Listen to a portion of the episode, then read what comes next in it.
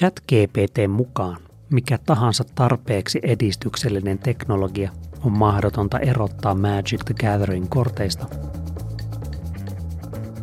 Mainostoimistot ovat kokeneet useita muodonmuutoksia mainostoimistosta digitoimistoihin, sometoimistoihin ja luoviin toimistoihin.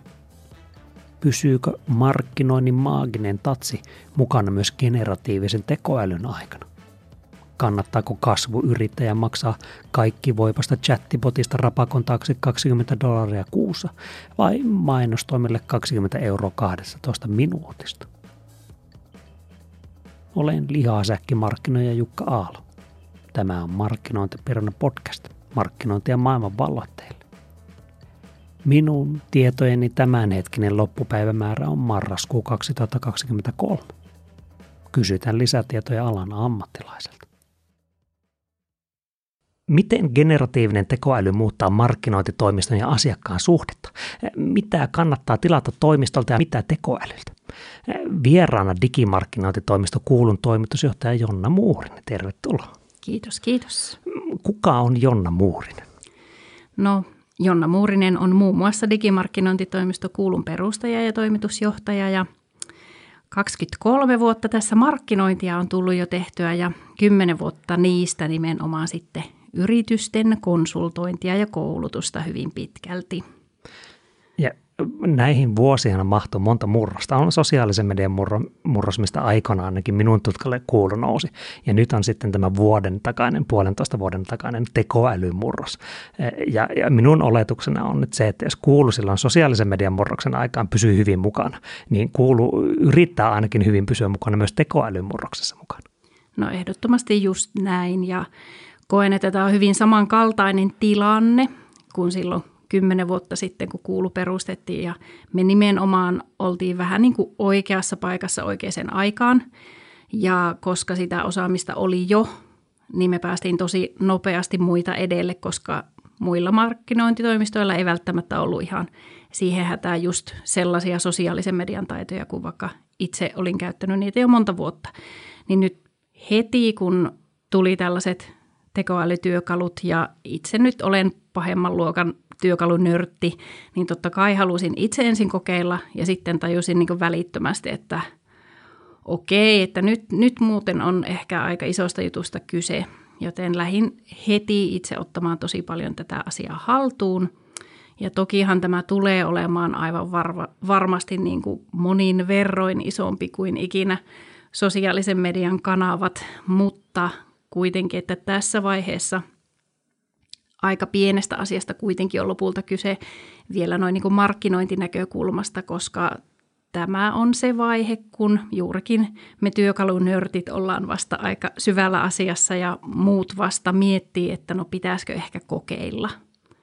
Hmm. Määritellään generatiivisen tekoälyn työkalut suunnilleen tässä. No, puhutaan ehkä kuitenkin tämmöistä asioista niin kuin chat GPT, GPT-4, Midjourney-tyyppiset kuvantekojutut.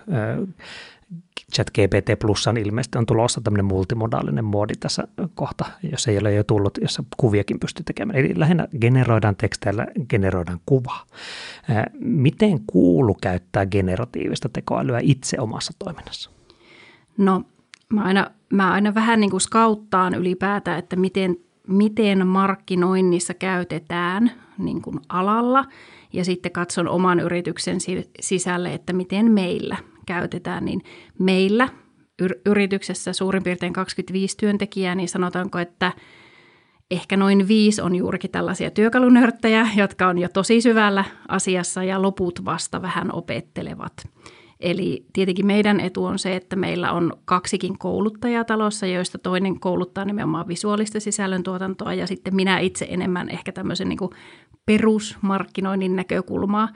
Niin ollaan saatu tosi nopeasti omaa porukkaa asiaan sisälle, mutta ei se niin kuin täysin luontevasti ole meidänkään henkilöstölle tullut käyttöön, että aika lailla – pienen patistelun kautta ja sitten sen kautta, että olen konkreettisia esimerkkejä näyttänyt, että näin voidaan tehdä tällaista ja noin voidaan tehdä tollasta, jolloin sitten syttyy ne lamput, että oho, wow. Mutta tällä hetkellä ehkä tuolla visuaalisella puolella varmaan käytetään ehkä jopa enemmän kuin niin sanotusti tällä tavismarkkinointipuolella. Eli visuaalisella puolella sitä on käytetty jo tosi pitkään ja nimenomaan ihan kaikkiin kuvituksiin, kuvien tekemisiin, mutta ylipäätänsä vaikka tämmöisiin niin moodboardeihin, mitä asiakkaille esi- esitellään. Eli niiden visuaalisten mallien avulla pystytään tosi konkreettisesti esittelemään vaikka konsepteja ja ideoita asiakkaille, että mitkä on ennen jouduttu kertomaan ikään kuin vaikka tekstuaalisesti tai yritetty suullisesti selvittää. Niin siellä se on ollut jo tosi pitkään. Sitten taas tällä normimarkkinointipuolella, niin siellä ehkä juuri tämmöiset niin kuin ideointiin ja ehkä tämmöisiin asiakaspersoonien luomiseen, ylipäätään tämmöisen niin prosessin tehostamiseen, mutta mitään lopullistahan mä en suosittelisi ehkä, että mitään niin lopputuloksia sillä tehdään, mutta se tehostaa eri vaiheita markkinoinnin prosessissa. Ja ehkä siinä tuleekin se sitten se suurin haaste, että jos markkinointihenkilöllä ei ole vaikka se oma markkinoinnin tekemisprosessi vielä kovin selkeänä omassa päässänsä, niin kannattaisi ehkä miettiä, että miten sitä työtä tekee ja mihin vaiheisiin voi tuoda tekoälyä avuksi, koska se kyllä niin kuin, se laajentaa näkökulmaa niin valtavasti sitä omaa pientä näkökulmaa, mikä yleensä asioihin on. Että vähän semmoinen niin kuin väsymätön sparrailukumppani. Sitähän kaikki markkinoijat kaipaavat rinnalleen. Ehdottomasti. No, sitten suuri kysymys on se, että no nirhaako AI-mainostoimiston, on, olla, ollaanko me suuren tota, sukupuuton äärellä. Niin lähdetään kysymyksestä liikkeelle, ei, ei vasta vielä siihen. Minä luulen, että se vastaus on tietynlainen, mutta, mutta ylipäätään lähdetään siitä, että no miksi asiakasyritykset ylipäätänsä käyttävät markkinointitoimistoa? No ne käyttää ehdottomasti ehkä siihen, että no juurikin tämä tajunnan laajentaminen, eli ylipäätään että laajempi näkökulma asioihin, mutta siis ehdottomastikin nykyiset, vaikka no meillä ei ole kauhean pieniä yrityksiä, meillä on tämmöiset keskisuuret, suuret yritykset on meidän meidän asiakkaita ja he ymmärtävät jo tässä vaiheessa, että heillä voi olla oma markkinointihenkilö jo talossa, mutta ei ole olemassa semmoisia yksisarvisia, jotka osaisivat kaikki asiat markkinoinnista. Eli meiltä ostetaan jotakin tiettyä asiaa esimerkiksi tai, tai vaikka kokonaisen markkinoinnin sanotaanko mittaamista tai sitten meitä käytetään avuksi vaikka brändin kirkastamisessa tai – sitten juurikin tämmöisten monimutkaisten visuaalisten kokonaisuuksien rakentelussa ja videotuotannossa. Eli käytännössä meiltä ostetaan sellaista osaamista, mitä omassa talossa ei ole sisällä. Tai sitten vaikka projektiluontoisesti halutaan vaikka tehostaa jotakin tietynlaista tekemistä. Ja onneksi tosiaan ymmärretään nykyisin aika hyvin, että, että tosiaan markkinoinnin asiantuntija monesti on, se on joko tosi hyvä siinä suuressa kuvassa suunnittelussa tai sitten se voi olla tosi syvällä siinä tekemispuolessa, mutta aika harva on kummassakin. Eli ollaan joko siellä ylätasolla tai sitten tekemisessä mukana ja vielä sitten tekemispuolellakin se, että mä en ole ikinä nähnyt yhtä henkilöä, joka olisi syvä asiantuntija joka asiassa. Että itsekin olen aika monessa, mutta ei voi olla ihan kaikessa. Niin tavallaan sitä täyden, täydennystä omaan tiimiin yleensä meiltä ostetaan. Tai sitten ihan tosiaan konsultointia tai koulutusta, jotta saataisiin se oma tiimi ikään kuin ajan tasalle asioista. Se kuulostaa hiukan siltä, että no se olisi mahdollista korvata tai ainakin täydentää generatiivisella tekoälyllä, vaikka tuo sparraaminen, u- uusien asioiden ää, tota, lisääminen. E, niin, niin mitä, minkälaisia töitä ne ovat sitten ne mitkä vähentyvät, mitkä näkisivät, että näkenty, vähentyy mainostoimistot generatiivisen tekoälyn myötä? Sanoisin, että todennäköisesti juuri ne asiat, jotka ovat NS kärsineet inflaatiota jo tässä viime vuosina, eli semmoinen perussisällön tuotanto vaikka.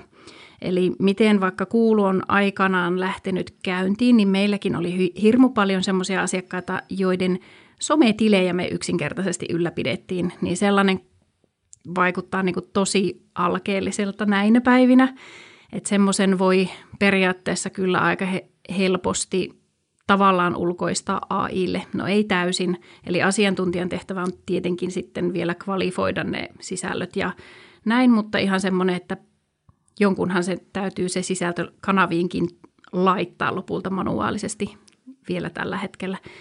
Mutta siis semmoinen ehkä juuri perustekeminen, ja sehän on siis mahtavaa, että se helpottuu se perustekeminen, mutta tämä onkin nyt se ehkä se hetki, että jyvät erottuvat akanoista sitten, että ne, jotka oikeasti on vaikka syvällä markkinoinnin osaamisessa, ei vaan semmoisessa sisällöntuotannossa esimerkiksi, niin semmoisia tarvitaan edelleen. Ja ihan sama, sama myöskin semmoinen, että kyllä edelleen ihmisten luovuus monesti edelleenkin ohittaa tekoälyn luovuuden. Ja mä en ikinä ole sitä mieltä, että tekoäly vie meidän työt, vaan ne ihmiset, jotka käyttävät tekoälyä, voi ehkä viedä semmoisen ihmisen työn, joka ei sitä käytä. Kuulu varmasti on tuotteistanut jo te- generatiivista tekoälyä ja tekoälyn käyttöä, eh, niin minkälaisia uusia töitä eh, generatiivinen tekoäly voisi tuoda mainostoimistoon? No, no uusia töitä ihan noin niin konkreettisesti. Meilläkin esimerkiksi niin on hyvin paljon koulutuksia. Mutta ihan semmoisen, niin miten, miten me autetaan vaikka meidän nykyisiä asiakkaita, niin tämmöinen niin promptimuotoilu. Eli, eli tuota, prompteja oppii tekemään vain tekemällä prompteja. Ja semmoinen in-house-markkinointihenkilö, jonka pitää tehdä ihan kaikki muukin, lähtien pienimmästä detaljista tosi suurinkin juttuihin, niin ei hänellä ole aikaa päiväkausia sitä promptausta opetella. Niin tässä vaiheessa se on ollut hyvin pitkälti vasta tämän, tämän kaltaista. Ja tosiaan meidän asiakkaissa niin ihan kevyesti ollaan lähe, lähdetty vasta opettelemaan, että mitä kaikkea ylipäänsä voi tehdä. Eli väitän, että vaikka, tuota, vaikka tästä asiasta puhutaan ihan hirveästi tai meet vaikka LinkedIniin, niin tuntuu, että täällä ei muuta olekaan kuin tekoälyä, mutta suuri, suurin osa markkinoijista, sanoisin vaikka 95 prosenttia heitän vaan tästä, niin ei ne sitä osaa vielä niin ollenkaan ottaa työhönsä – sillä tavalla, että siitä olisi konkreettista apua vaikka joka päiväisessä työssä.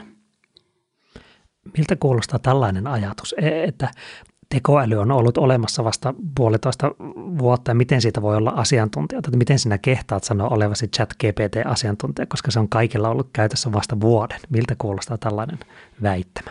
No kaikkihan olisivat voineet käyttää sitä vuoden jo tässä, mutta eipä se ole käyttäneet. eli, eli ihan samalla tavalla mä aina vertaan sitä, että, että tota, ihan samalla tavalla mä edelleen tänä päivänä koulutan jotain LinkedInin mainontaa, vaikka se on ollut jo varmaan 15 vuotta käytössä. Tänäkään päivänä sitä eivät kaikki osaa tehdä. Ja sitten se, että, että tuota, vaikka puhutaan hirmu hienollakin ja korkealla tasolla tekoälystä, niin se on tosi erilaista sitten se, että mitä se perusmarkkinoija vaikka tarvitsee. Se perusmarkkinoija nyt haluaa ylipäätään rohkaistua avaamaan ne työkalut ensimmäistä kertaa ja saamaan pikkusen semmoista vinkkiä, että no mitä näillä voisi konkreettisesti tehdä.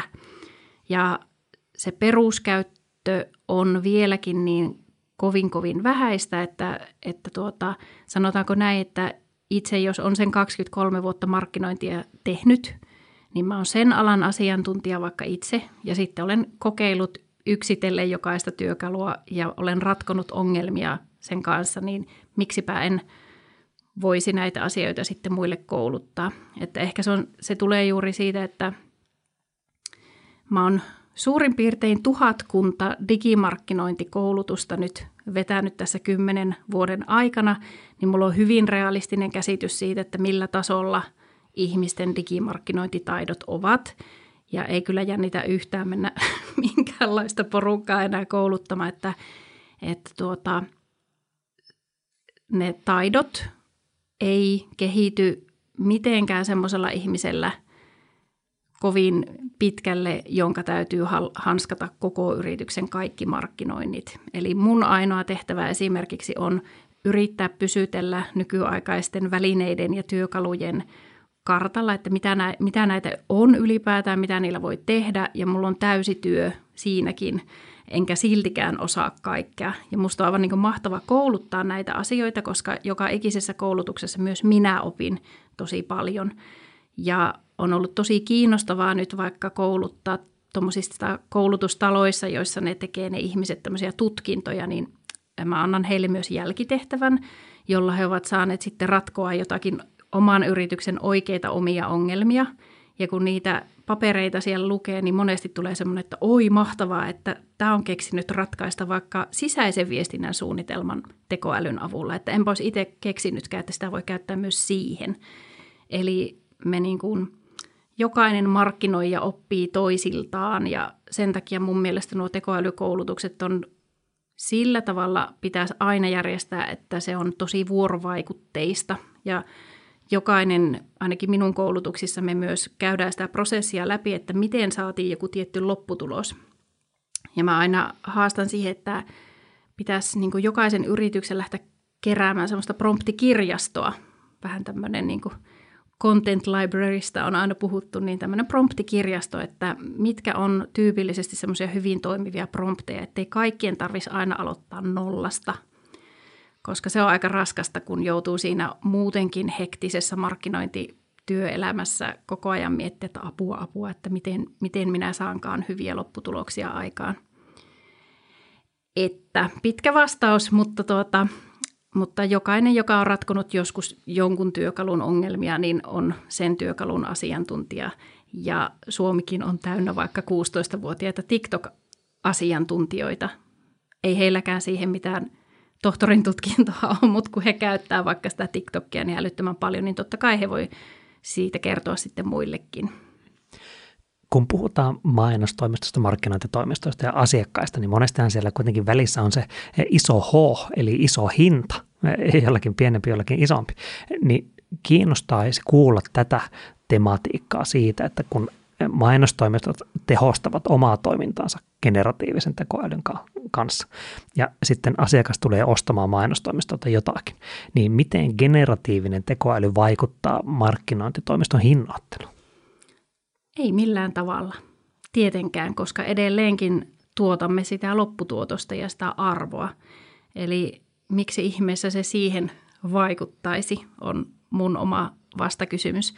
Mä vertaan aina vaikka semmoisen, mulla on tosi herkullinen konkreettinen keissi ihan niin kuin muusta asiasta, joka vertautuu ehkä tähän. Eli mä sain tuossa, siitä on nyt ehkä puoli vuotta, niin sain semmoisen epätoivoisen LinkedIn yksärin yhdeltä ison konsernin markkinointijohtajalta, joka sanoi, että – Siis Jonna, voitko auttaa, että hän on yrittänyt kolme päivää tehdä yhtä LinkedIn mainosta, joka olisi tosi kriittinen heille nyt. He on pakko saada se myyntikäynti ja hän ei mitenkään vaan, se ei vaan mene nyt läpi mitenkään se mainos. Kolme päivää mä oon tätä jumpannut enkä tajua. Ja mä sanoin, että okei, voitko laittaa mut mainostilin ylläpitäjäksi, niin mä tsekkaan sen. Hän laittoi mainostilin ylläpitäjiksi, tsekkasin sen, niin mulla meni noin kolme sekuntia tajuta, mikä se virhe siinä oli – en tarvinnut kolmea päivää.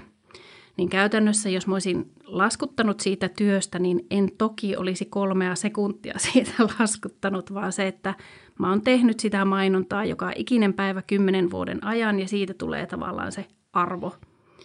Ja jos tämä asiakas olisi vaikka ostanut sen palvelun, niin se olisi säästänyt siinä sen kolmen työpäivän verran omaa aikaa. Ja se on nimenomaan sitä arvontuottoa. Ja jos ostaa asiantuntevalta toimistolta arvoa, niin siinä on aika iso tiimi monesti tekemässä ja se, sitä ei lasketa minuuteissa eikä tunneissa.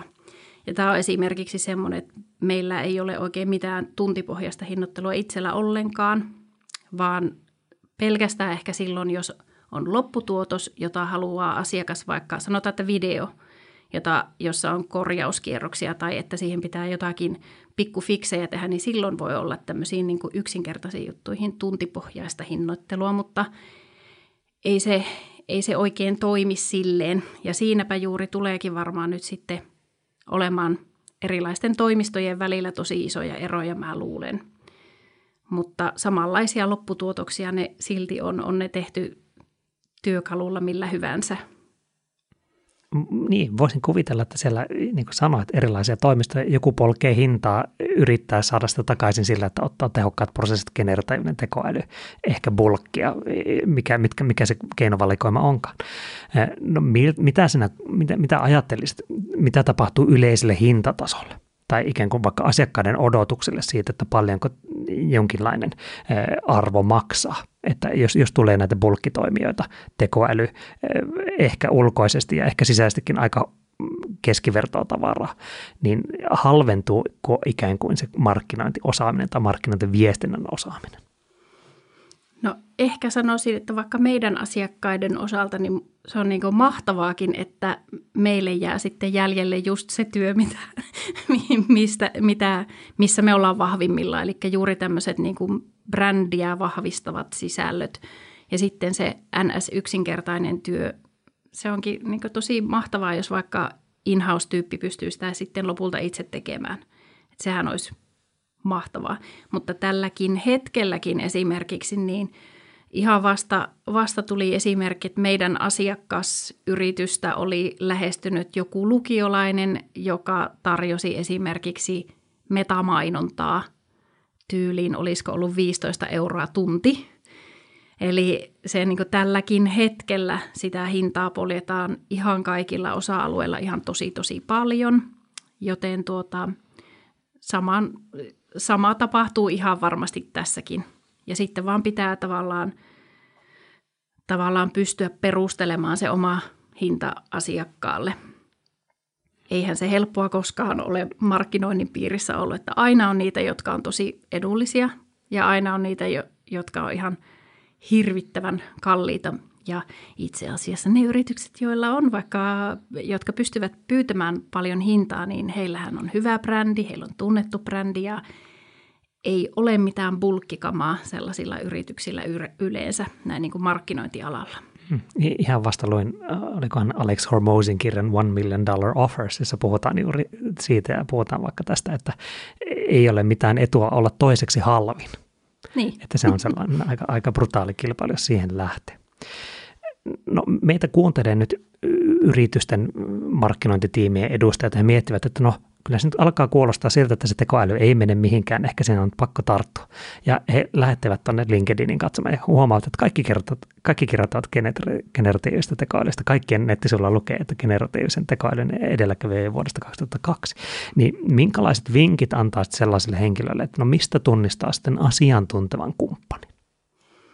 Asiantuntevalla kumppanilla todennäköisesti omilla verkkosivuillaan pakostakin löytyy jo vaikkapa sisältöjä, joita voi itse lähteä arvioimaan, että vaikuttaako ne sellaisilta, jotka on itselle sopivia, koska tuota, on paljon sellaisia, jotka puhuu hyvin yleisellä tasolla tekoälystä, mutta osaako ne sitten konkreettisesti auttaa vaikka juuri sinun yritystäsi, niin se on eri asia. Eli lähtisin tutkimaan verkkosivujen kautta koska oikein kukaan ei pysty tässä asiassa erottautumaan muuta kuin korkealaatuisella sisällöllä vaikkapa. Eli sieltäkin näkee, että käyttääkö asiantunteva kumppani vaikka, no tekeekö se sitä visuaalista puolta vai tekeekö se jotain muuta. Onko se semmoinen, joka vaikka auttaa ottamaan tekoälytyökaluja käyttöön vai onko se vain sellainen, joka itse käyttää niitä työkaluja. Eli jos haluaa itsekin päästä mukaan, niin olisi tietenkin hyvä valita ehkä semmoinen kumppani, joka auttaa siinä. Että olen kuullut ikävä kyllä niistäkin, jotka ikään kuin pimittää jopa, että kumppani pimittää eikä kerro, että minkälaisia tekoälytyökaluja vaikka on olemassa, koska ei halua, että asiakas alkaa niitä itse käyttämään. Se nyt on aika hurja, hurja juttu sinänsä, koska ei tämä mikään niin kuin salaisuus kuitenkaan ole, että ne on kaikkien saatavilla ja ei muuta kuin käyttöön ottamaan vaan. Mutta tuossakin niin miettiä ihan samalla tavalla kuin kaikessa ulkoistuksessa, että mitenkä paljon kannattaa tehdä itse ja mitenkä paljon kannattaa ulkoistaa. Markkinoinnissa kannattaa niin kuin aina miettiä sitä, että no joku vaikka Google-mainonta. Lähdetkö nysväämään sen Google Ads-työkalun kanssa itse, joka kuitenkin vaatisi todella paljon paneutumista, että sen ottaa kunnolla haltuun, vai ymmärrätkö olla ottamatta sitä haltuun, että ulkoistat sen ja teet itse jotakin järkevämpää ja tuottavampaa. Eli mistä sen asiantuntijan tuota, tunnistaa, niin lähtisin tosiaan ensin sisältöjen kautta ja sitten tietenkin tapaamalla niitä asiantuntijoita. Keskustelemalla, että ollaanko me ikään kuin samalla viivalla, ajatellaanko me tästä asiasta ylipäätään samalla tavalla. Niin siinäpä ehkä kaksi tämmöistä ohjenuoraa. ehkä katsoisin itse aina vähän myös sitä, että onko siellä referenssejä asiasta. No ei todellakaan ehkä välttämättä kaikilla tästä asiasta just ole. Rupesin itse miettimään, että ei taida olla meilläkään ainakaan kauheasti julkisesti, paitsi koulutuksista, mutta, mutta ylipäätään, että miltä se vaikuttaa se yrityksen oma tekeminen. Mua aina epäilyttää esimerkiksi markkinointitoimistot, jotka itse eivät markkinoi. Mitä? Miksi? Miksi eivät ne sitä tee? Eli tavallaan se oman työn kädenjälki olisi aina aika hyvä tämmöinen esimerkki sen asian hanskaamisesta. Ja jos joku miettii, että no mikä se oli kanssa, oliko se kuulu vai mikä, niin mistä kuuluun saa yhteyden tai mistä siitä voi tehdä tällaista tutkimusta, mitä äsken kuvasit?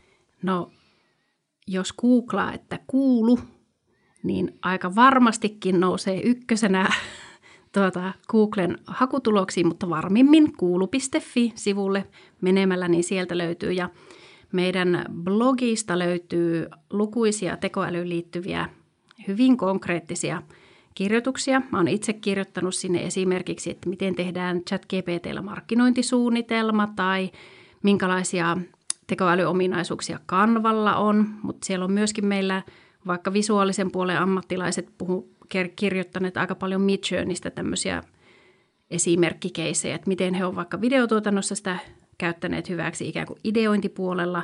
Ja sitten siellä on muun muassa semmoinen esimerkki, että voiko, voiko vaikka tuotekuvia tehdä Midjourneyn avulla. Ja vastaus on, että kyllä voi. Sieltä lisää. Linkkaamme nämä jakson kuvaukseen. No otetaan vielä loppuun eh, yhden tai kahden tai kolmen sanan vastauskysymykseen, että no nirhaako AI mainostamista? No edelleen vastaus on, että AIhan ei nirhaa, vaan ehkä sanotaanko näin, että markkinointitoimisto työ tulee varmasti vauhdittumaan, monipuolistumaan, näkökulmat laajenemaan kovasti sen avulla, että me käytetään sitä tekoälyä ja itse asiassa markkinointitoimistot saavat ehkä keskittyä niihin kaikista mielekkäimpiin asioihin ja, ja tavallaan ne parhaat erottuvat joukosta kyllä AIn myötä todennäköisesti paljon selkeämmin kuin tähän mennessä. Kiitos näistä viisaista sanoista ja ei muuta kuin ensi jakso. Kiitos Jonna. Kiitti, kiitti.